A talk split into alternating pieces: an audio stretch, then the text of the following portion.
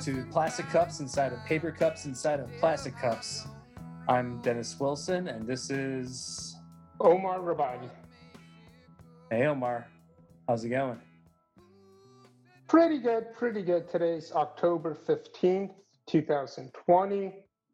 Kind of feels like a significant date. Like, I don't know, 15th of the month. It's right in the middle of the month, or at least really, really close to the middle. October seems like when it starts to get dark. Hmm. It has started And, to uh, get dark, and I don't like it. Yeah, yeah. What? And, Uh, uh, Sorry, go ahead. no, go ahead. Well, yeah, I'm just it's it's October 15th, and w- when was the last time we recorded a full episode? Was it in September? It's been a while. I think we've been slacking. Yeah, I think it's been 30 days. It, maybe a little bit longer. It's been a while. I don't I don't know why. Uh it was the summer. There's a lot going on in the world. Those are probably just excuses, but We're not running out of steam, are we? I don't know. I think th- there might be a little bit of that where I feel like the longer we do this, maybe it takes a little bit more energy to come up with a new idea for a topic. Hmm. Yeah, I don't know. I think that yeah, I, I don't know what I've been busy with, but I feel like I've been busy. Uh, I don't, you know, I don't know. I feel like I don't get anything done, but I feel like I'm really busy. Um, so you know, I'll take some responsibility on that. Um, I, I'm not running out of steam. I just, you know, think that you know we'll have, you know, the summer's behind us. Won't be traveling as much, you know, you know, but um, yeah, I'm not running out of steam. Yeah, I think I think I, I think I'm recharged. I think now that it's getting darker out. Last night, I some new ideas came to me. I think the podcast is sort of going to be reborn in a way. You know, some sometimes bands they have years and years between albums just to get recharged. We, you know, took a month to get recharged, but I think our batteries are back to full. Yeah, I totally agree. And yeah, like I, you know, when the weather starts changing, the temperature starts changing, it starts getting dark, dark earlier. You know, you listen to different music, the whole mindset shifts. So we're we're, we're entering the autumnal phase of the podcast. Um, so I'm excited. Uh, me too. should we uh, check out the mat the, the the mailbag a little bit? Yes, that sounds fun. All right. So, first um, mailbag question is about homophones. So, what is the better homophone? So, a homophone being uh, two words uh, that, that are that sound That sound the same, but they're spelled different. right, right. So, prophet or profit, uh, which is better and why? And I guess I should probably you know, because you, are not reading it, uh, explain that. So, prophet, as in like Jesus Christ, the prophet, or profit like money, um, and uh, the difference between uh, revenue and costs being profit, which is better and why. So, I'm going to kick this over to you first. Which, which is better? So I'm going to lay out just a few benefits of both and negatives. So prophets can be good, as in it gives people meaning, gives them community. It can also be bad. It could lead to conflict. It could lead to uh, people literally and figuratively drinking the Kool Aid. Now, profit, P R O F I T, definitely can be good if you're a business owner. I mean, the world does need people to profit, so businesses can survive and keep on going. Uh, some people might say profit oftentimes leads to exploitation. So I don't know. There's a lot going on there. If I had to choose one, I would say prophet, P R O P H E T is better, just because I think people need spiritual connections and purpose more than they need actual, more than actual profits. Not actual profits, financial profits or business profits are needed. Okay. Okay. What about you? What do you think? I think I'm going to go the other route. I think I'm going to go the route that uh, anybody who claims to be a prophet and know what the future is going to hold is probably full of shit, and they're probably trying to like grift you out of something because they think they have some sort of knowledge about the future that you don't. Um, so I don't believe in prophets. Um, I believe in like you know scientific, uh, you know predictions perhaps, but definitely not prophets. And profit, you know, if we take profit, the the P R O I F T version, um, yeah, I, I guess you know there's a lot of greed involved with making a profit, but um, like there's a broader you know sense of the term of just you can you know we can all profit from uh, you know uh, our hard work and and diligence in this activity. Um, you know we can all profit from treating our, each other with kindness. So um, if if I take that slightly you know broader definition of profit, I I, I, I would I would lean towards that version of profit. So um, I'm I'm going that direction. Okay. Uh, I think that's all I got on that. What about more mailbag? Well, yeah. If if, if folks out there have um, you know um, I guess a different take on that, you know, let us know.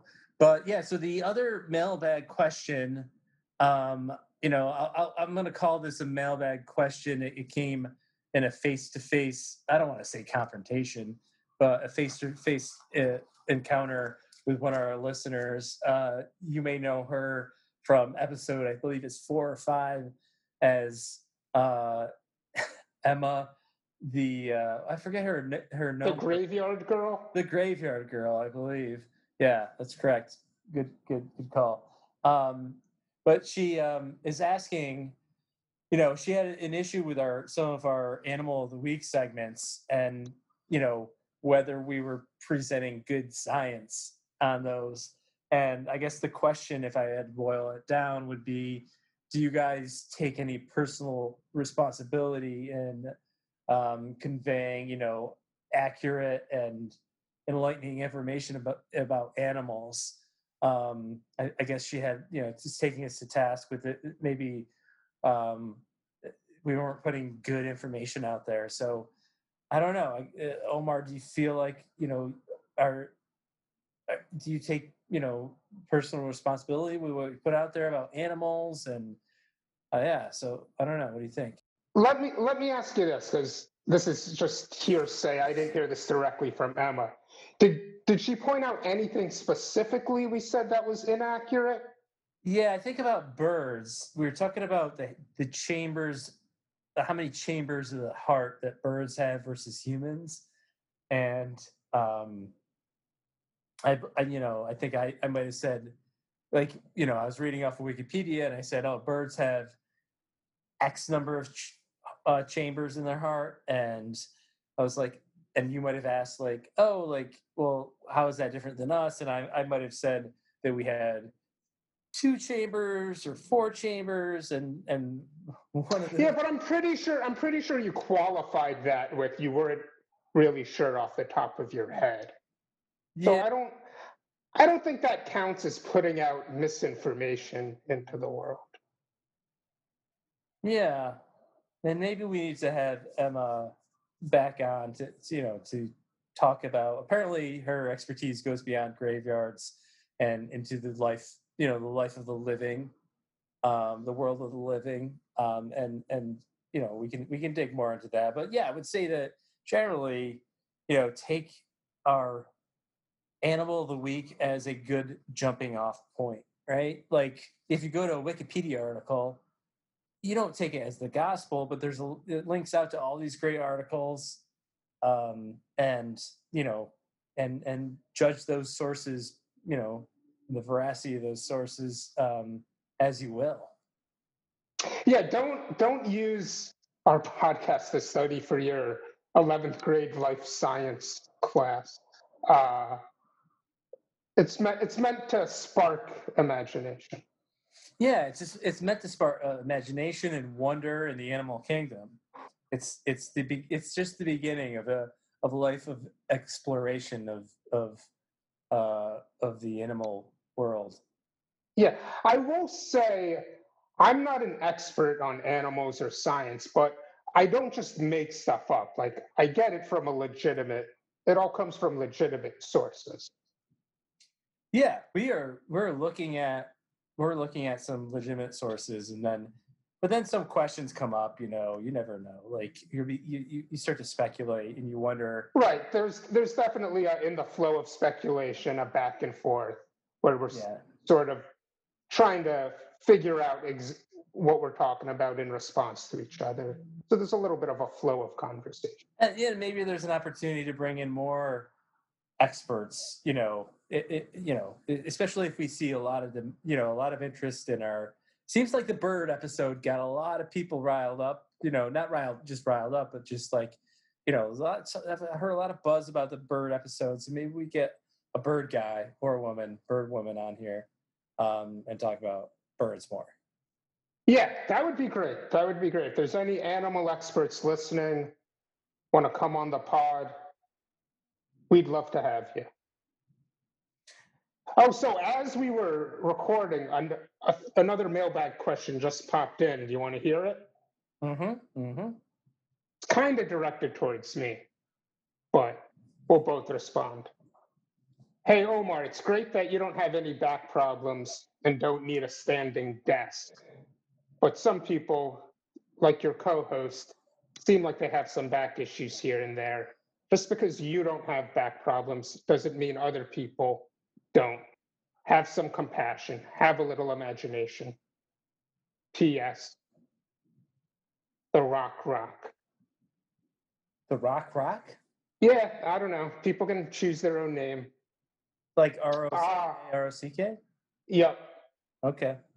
Well, look, I wasn't like lobbying the state legislature to disallow standing desks. If you want to stand at your desk, if you want to dance at your desk, if you want to walk, have a walking desk, that's fine by me. I'm just saying that from my experience, the people who insist upon walking desks a little bit more likely to be the types to have a hard time being satisfied with their lot.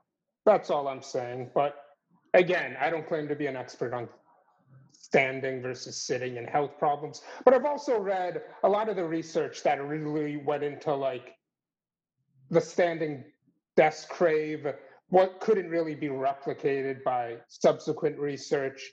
And I think, you know, media does have an effect on people and stuff like that. But that being said, if you want to stand at your desk, you know, I'm not going to your human resources department trying to stop it. I just find the thing a little bit funny. That's all. Yeah, I mean, that's a. I'm I'm gonna stay out of that one. I think that's between you and the fans. You know. Between me and Rock Rock. yeah. All right, let's close up the mailbag there and get to some some topics. Um, so I think you had a, a good topic to start with around. Wait, this is a new feature, right? A new feature. It's called Stories Told by Other People, but now told by us.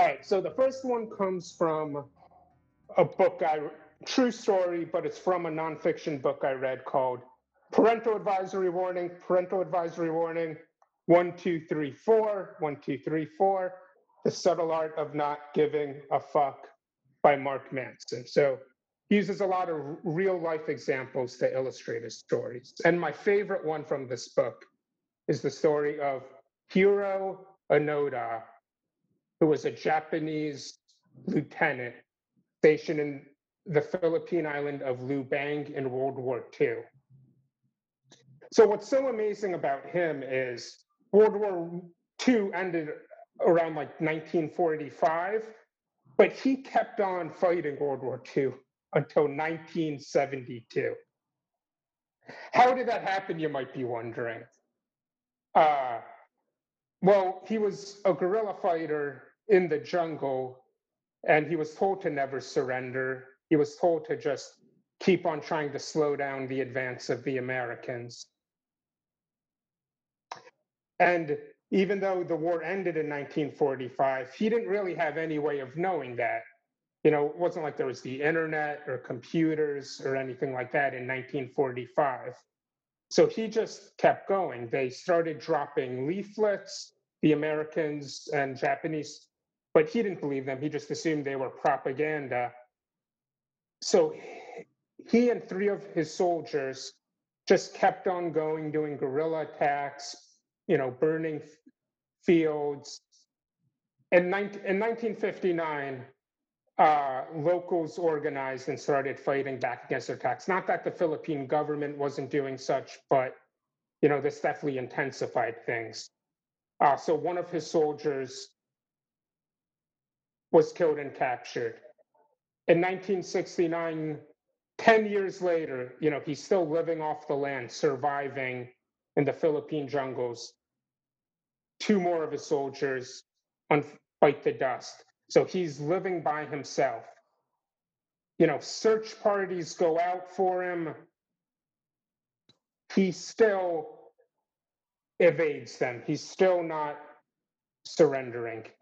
But finally, in 1972, an unarmed and untrained adventurer decided he needed to ha- find a new adventure, and he decided finding Onoda would be it. So Norio Suzuki, who was, you know, kind of what we'd think of as a hippie, a guy who traveled around, who lived off the land, who hitchhiked, who would volunteer on farms, who would sleep in park benches, just decided he was going to find Onoda and bring him home to Japan. So he was able to do what the Japanese and Philippine governments couldn't do. Not only did he find him, but he gained his trust. They became friends in the jungle.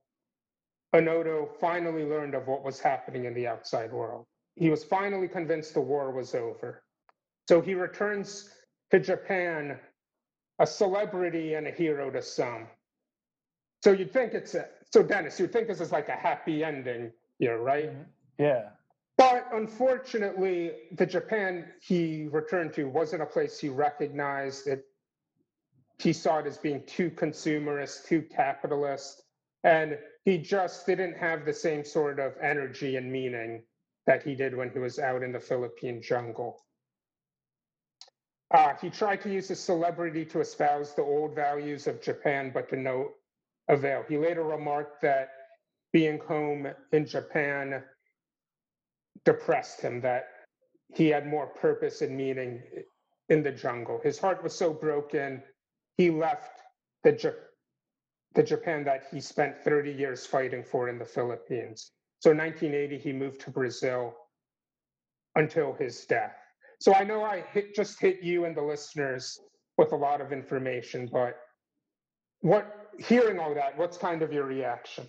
Uh, yeah, so I had heard this before, but I guess it was just the headline of this guy who was, you know, still fighting World War II, uh, this Japanese soldier, lieutenant, uh, until kept, you know, the first time I heard the date. But like, so I mean, just hearing the full story there, I guess a couple things like amazing amount of self-sufficiency to be able to live in the Philippines jungle.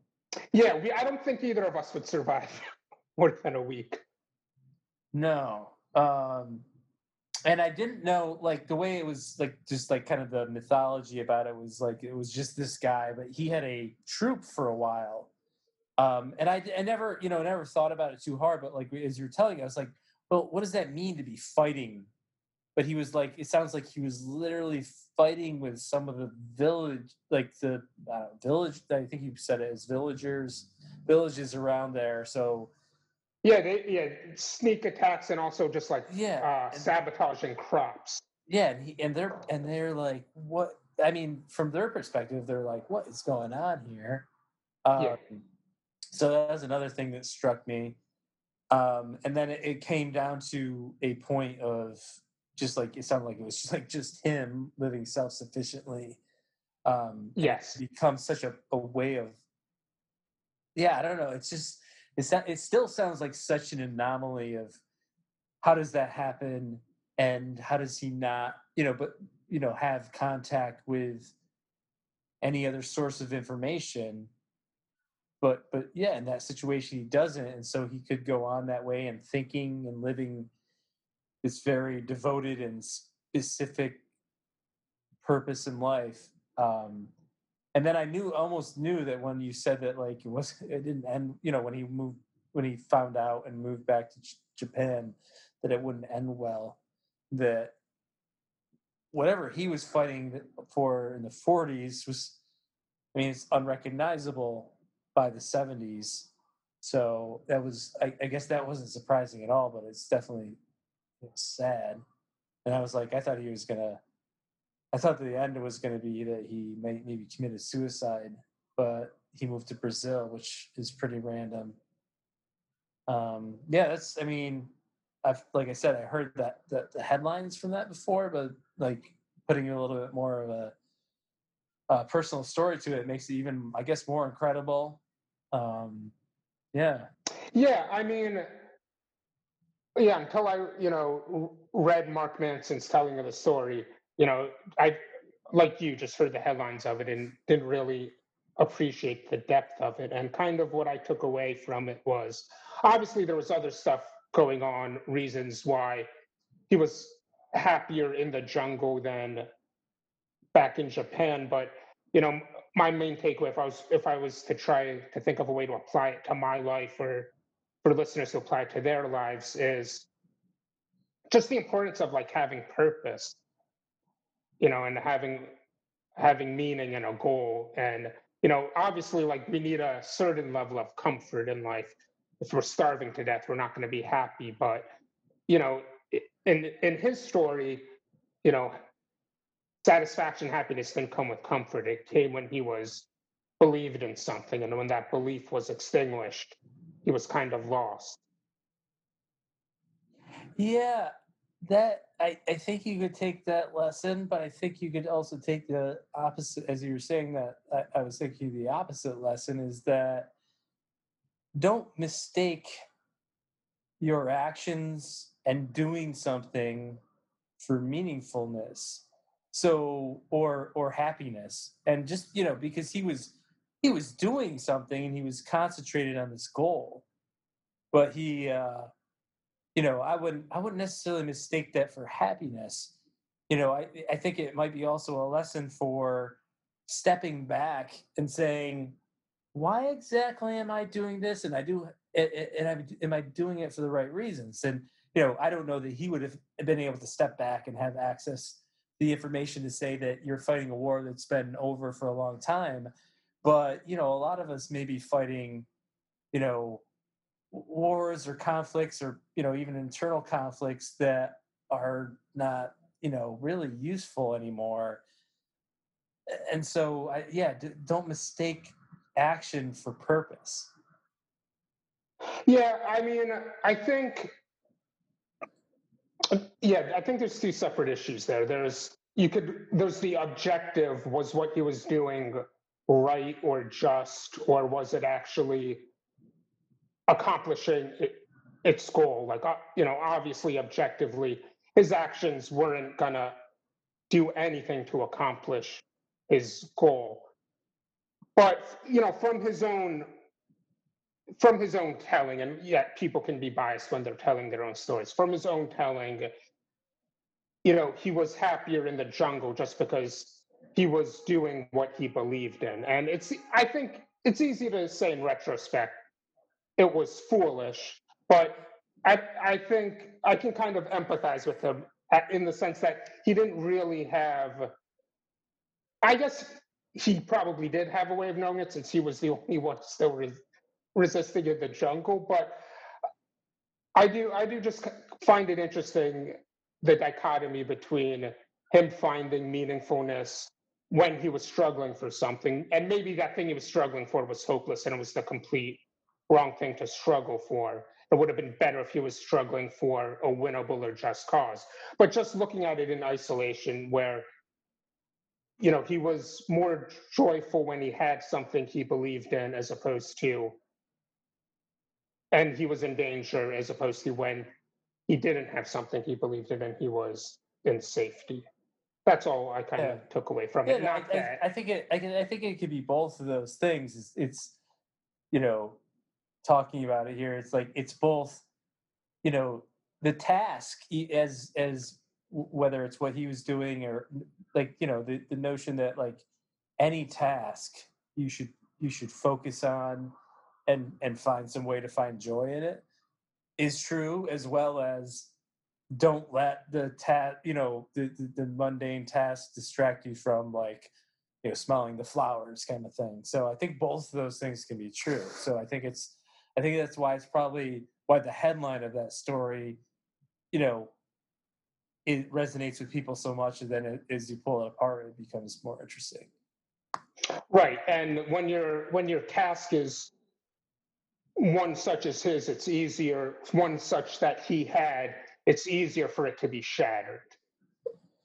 right right so that's that kind of goes along with what you're saying. Uh, there's the risk; it's that greater risk of being shattered than if it's, you know, something a little bit more based in reality. right right And the the uh, Norio Suzuki, the guy who found him, he's a really interesting character in himself. Maybe he could be a future subject of this uh, new segment. yeah i'm not familiar is he is he a, a, a is he japanese or american japanese Uh, Japanese. okay um, Yeah, he was. Uh, yeah We'll, we'll save that for another episode. though. Okay. Um, all right. So we sh- should we uh, turn to our next topic? Yeah, I'm ready. Okay. So what I wanted to talk about, change of pace, um, is warm weather gear. So you know we're in a we're let's I guess you know um, you announced the date at the beginning of the episode. It's uh, October fifteenth, um, but we're still I guess we're still within this pandemic. Um, and I don't know what people are dealing with out there, but like, you know, there's a, a good amount of social distancing that's still happening. Um, you know, if, if we're being real, I think shit's to get worse than before it gets better in terms of, um, you know, uh, the, um, the curve of cases. So not to get, not to create a bummer, but like, the reality is like i think there's going to be still if you want to go out into the world uh, the way that we've been doing here in philadelphia is there's been a lot of um, you know outdoor dining outdoor uh, drinking out you know um, that kind of thing. So i've been thinking a lot about and it, it, you know you want to walk the dog you want to go talk to your neighbor. You don't have to just be drinking. You can be, be carving pumpkins. You can be doing whatever. Um, but what I've been thinking a lot about is like, how can you still be comfortable outside in the cold weather, you know, into the the the, the later the, the the the back half of the uh, calendar. So that's what I wanted to explore a bit. How does that sound? I'm ready to go. I, I want to stay warm and continue to socialize as much as possible. You know, there'll there'll be these random warm days, I'm sure, in November and December, but there will probably be few and far between. So it'd be nice to have some strategies to stay warmer. Yeah, and and um, you know, depending on your, you know, where you fall on the latitude, um, you know, you know, in Philadelphia, we don't experience the worst winters, but it just stays generally cold for quite a while, um, between you know November and end of February and into March. Yeah, so I was thinking about this, and I, I'm going to start from the ground up.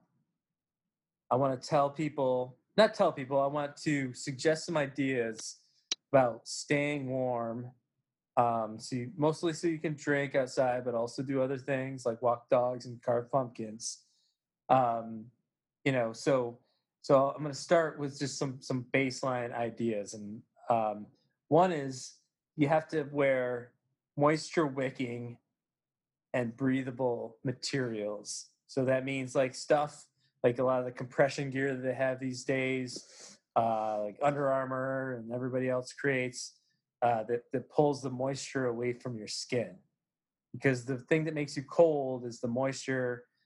The water gets cold, and then you get cold, and then your blood gets cold, and then you get sick and die. And Uh, that's that's irrelevant as to whether it's raining or not. We're talking about like sweat and moisture.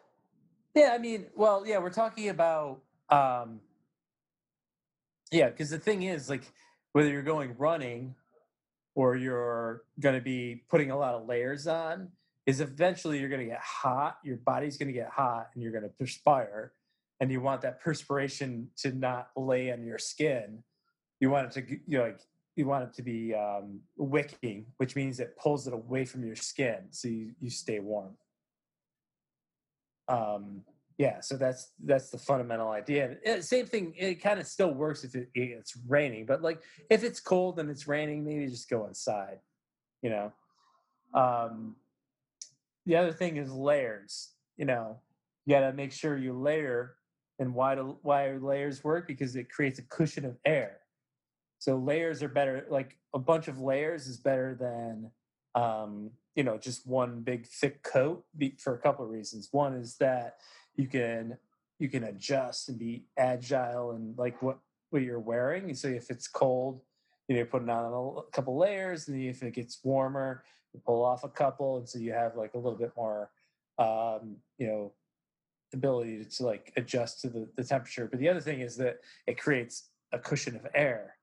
In between each layer is air, and air is good because air doesn't conduct um, heat. It doesn't conduct, uh, yeah, conduct heat. So or cold.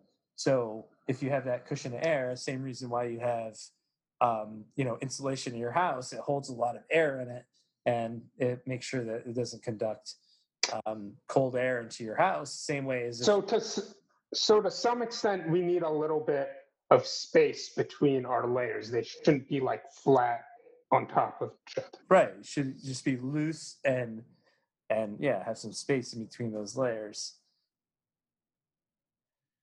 So- I've I've got one. yeah I don't I don't uh what what about just grow your hair out? You know, uh if you're comfortable growing a beard, does that help or does or does that cause issues with more moisture getting stuck in your hair? I don't know.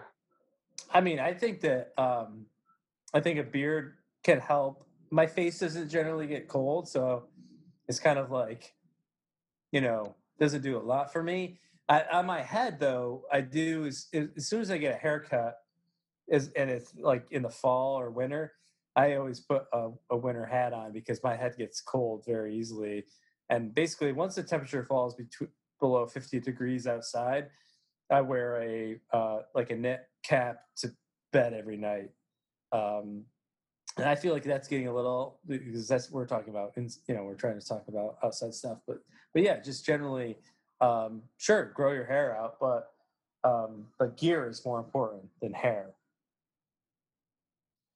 um, Yeah, I've I've always found covering my ears to be pretty important. Yeah. So so so the, the two fundamentals are like make sure you you or two fundamentals so far is make sure you wick the moisture away and you have layers to create that cushion of air and the third thing is you got to protect the extremities, so your arms and legs and your head. So let's start with the the feet first, right? So make you you just need to apply all those principles to your to your extremities. So make sure that you're wearing socks, not cotton socks, not wool socks. You got to have like some, um, you know, some of the uh, compression socks that wick away um, the moisture. Um, game changer for me was like five or six years ago. I I, I, I uh, put on some uh, really good compression socks that uh, our our listener, Mr. Brower, um, left in my hotel room, and ever since then, I've been hooked on compression socks. I try to wear I wear them like basically every day. Um, and so that so if you're gonna go out in the cold and drink and have food and whatever, you gotta wear compression socks and wick away that moisture. And then you know wear a good shoe. You know maybe don't wear like you know running sneakers. Wear like either a, a thick soled um, sneaker or a boot. Um, then you look at your legs. I would recommend uh, some sort of, um, you know, I, I have like run, stuff that I wear for running, like uh, compression leggings, for lack of a better term. Um, and I used to wear those when I used to ride my bike to work in like 30 degree weather. Um, so if you combine like 30 degree weather with a 10 mile an hour wind and the 10 mile an hour wind of you riding, and I used to be able to stay warm wearing those, then that should be good for you to, you know, have a meal outside in the cold weather. What Yeah. what is the most layers? What's the most layered you've ever been? Um, well, I think as a as a kid, I, I think I mostly got this wrong, and would wear too many layers uh, because I was wearing, wearing the wrong kinds of layers. So it matters what you put against your skin. So I don't know the most layers. I think it, when I was a kid, I probably had three layers of socks, but it's the wrong way to go because it was it was too tight, and therefore not having those that cushion of air that we talked about, and the you know it was probably cotton, which is like as soon as you perspire, it just soaks up all that wa- the moisture and then lays against your skin, your feet freeze. So I would say three to four layers, like plus plastic bags were involved when I was younger. Uh, what was the most you were ever layered? I'd have to say two, not not counting like a jacket, maybe a t-shirt. Well, I guess it depends how we're defining layers. I'm thinking of like layers as in extra on top of what you would normally wear. So like a t-shirt, a sweatshirt, maybe a hoodie, and then like the normal jacket. So like like one and that's kind of like one extra thing i think and then i don't think i ever wore more than one pair of pants before i just don't know if i had you like pants that would fit over each other like that Well, you don't wear two pairs of jeans, to be clear. right not two. yeah you can't wear two pairs So- i don't think i ever had like those like a long spandex or whatever you would put on Yeah, let's not call Underneath. spandex. I think that's uh, diminutive. Um, let's call them they're compression pants. I wear them when I run, so I can run outside in like you know 30 degree weather, 40 degree weather. Um, so yeah, like that's what I would wear. I would wear them and put them underneath my jeans or even slacks or whatever, and go to and ride my bike to work, and mostly be okay to to wear. You know, I get a little warm sometimes if the heat got up in the in the office, but um, because then you know the nature of them is if you're not moving around, um, you know you're not going to be sweating too much. But that's like it's a game changer if you've never done that and then you want to hang out outside because you know especially if you're wearing slightly loose pants, there's a lot of you know the air can creep up underneath you know through your ankles and, and whatnot. Um, so I think that you know that is a that's a that's a good way to go. Um, all right, so the same thing applies for like your your torso area. Um, you know, some sort of compression shirt um, and that's like yeah, how many layers I'd wear. If I was going like like snowboarding, I would wear compression long sleeve shirt, and then I would probably have a t-shirt on, and then maybe if it was really cold, I'd wear a hoodie and then a jacket. But like um, if you're hanging outside, you shouldn't need you know you're not going to be out in that frigid of weather. Um, you should be able to get away with you know long sleeve compression shirt and um, you know maybe a, a flannel or a, a, a you know a, long sleeve normal shirt and then your jack whatever jacket you think is appropriate. Um the big thing so you know wear a winter hat. I always cover your head. That's where you lose a lot of heat. I don't know how true that is but uh, i always feel like it's good to keep your head warm but the thing that's always that is keeping me up at night is finding the right glove I just don't think there's a good glove for day to day activities to wear outside in cool weather. Do you have any? Yeah, it's really it's really hard to hold or do anything with your fingers with gloves on. Yeah, that's what I've been trying to. I spent a lot of time researching this. Um, I had some really good. So, like again, I was riding my bike to work, and so you need pretty good um, dexterity to, you know, hold the handlebars. You need a good grip, um, but you need a good grip, but not sacrificing, you know, keeping your finger, your knuckles warm. And I had some good ones, which I think were like for um, snowmobiling, um, but um, I've never been able to buy those gloves again. So I was trying to research on the internet what are good gloves to wear so that you could like eat a meal outside and have a beer and like just function outside, keeping your hands warm, but yet still having dexterity. And the only gloves, so these are the gloves I've come up with: motocross motocross gloves for cold weather, um, batting gloves for like for baseball, batting gloves for cold weather. Um, there's also like running gloves for cold weather. Um, I was trying to think if there's any others, but uh, still Have you tried have you tried eating outdoors with any of these? not yet because I, I started googling um, tailgating gloves, and most of them are like really stupid. Where like you can, it's like a beer koozie connected to a glove. I think there's a good business opportunity here to you know find the right you know tail uh, tailgate it's because it's like tailgating it's cold for like football weather um but like good cold weather beer drinking gloves is it could be a good business opportunity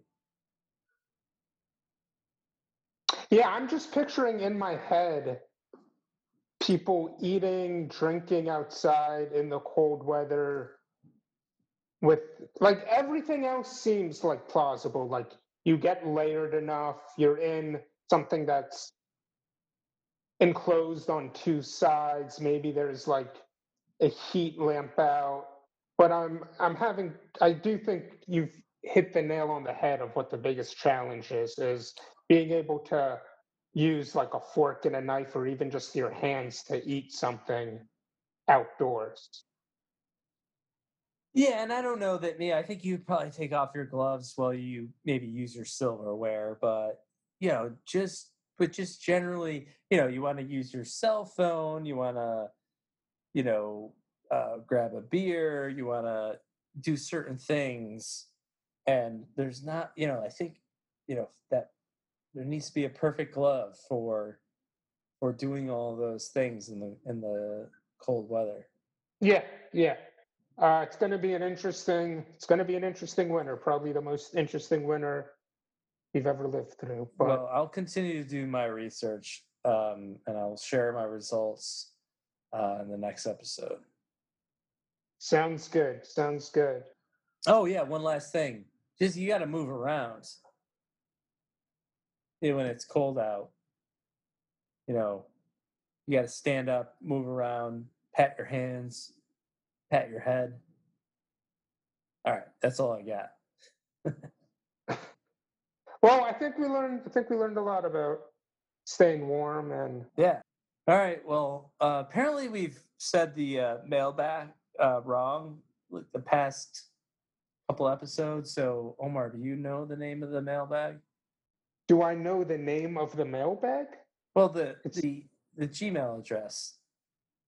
Oh, yes, I do know the name of the mail bag's email address. It is plastic cups inside paper cups at gmail.com. No spaces, no dashes, no dots, just plastic cups inside paper cups at gmail.com. Please send us your emails. Leave us a review on iTunes. Get in contact with us on Facebook or Twitter. We'd love to hear from you. Yes, please do. And looking forward to a interesting and season changing series of the podcast in the autumn. There's a lot coming. We got a lot of great program coming up in the fall. All right, I think that wraps up episode. 17. Thanks again for listening to everybody. Thanks. Bye. Peace out.